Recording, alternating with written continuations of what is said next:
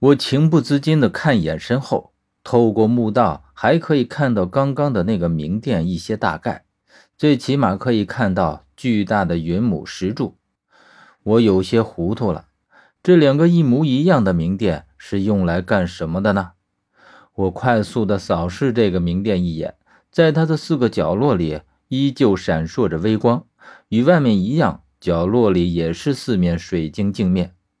而中央同样是四根云母石柱撑起整个大殿，云母石柱内八个恶鬼石像跪拜在金鼎周围，正中央自然就是那口金鼎。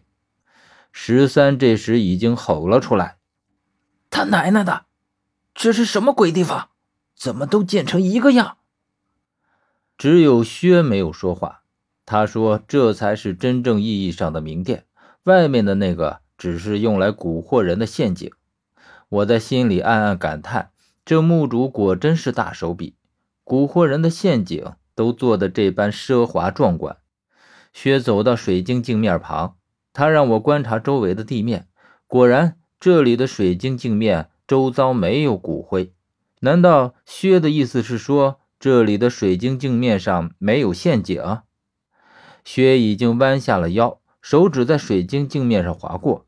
果真一点事儿都没有，看来墓主和这里的设计者为了防盗做的真是煞费苦心啊！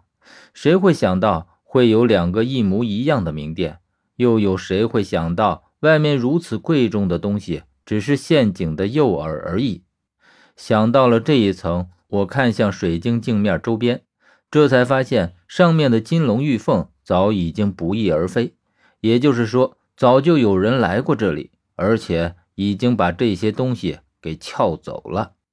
看来，即便建造了两个一模一样的名店，也无法完全阻止所有人。还是有人会在无意之下发现这里。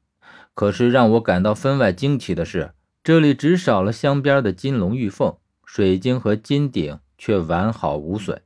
为什么这些人来了这里？可转念一想，也就很好理解。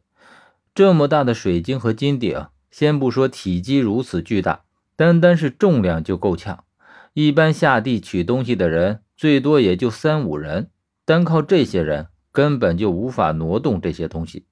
薛泽冷冷地说道：“这是在墓里，即便这是真的名店，也不是说就绝对安全。”我哑然，的确是这样。墓里面最不缺的就是机关和陷阱。薛正说到这里，我听见十三在另一个角落里喊：“你们快过来这里看看，这人是怎么跑到里面去的？”十三在我们上面的水晶镜面旁，我和薛走过去，果真看见了水晶镜面下面躺着一具尸体，而且他整个人明显是被里面的潭水泡着，身子正贴在水晶镜面上，特别是他那张脸。被镜面的棱角给弄得扭曲变形，本来是一具普通的尸体，变得狰狞可憎。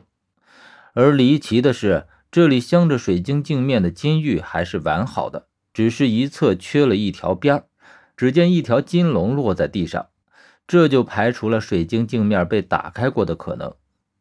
可是，既然水晶镜面没有被打开过，这人是怎么跑进去的呢？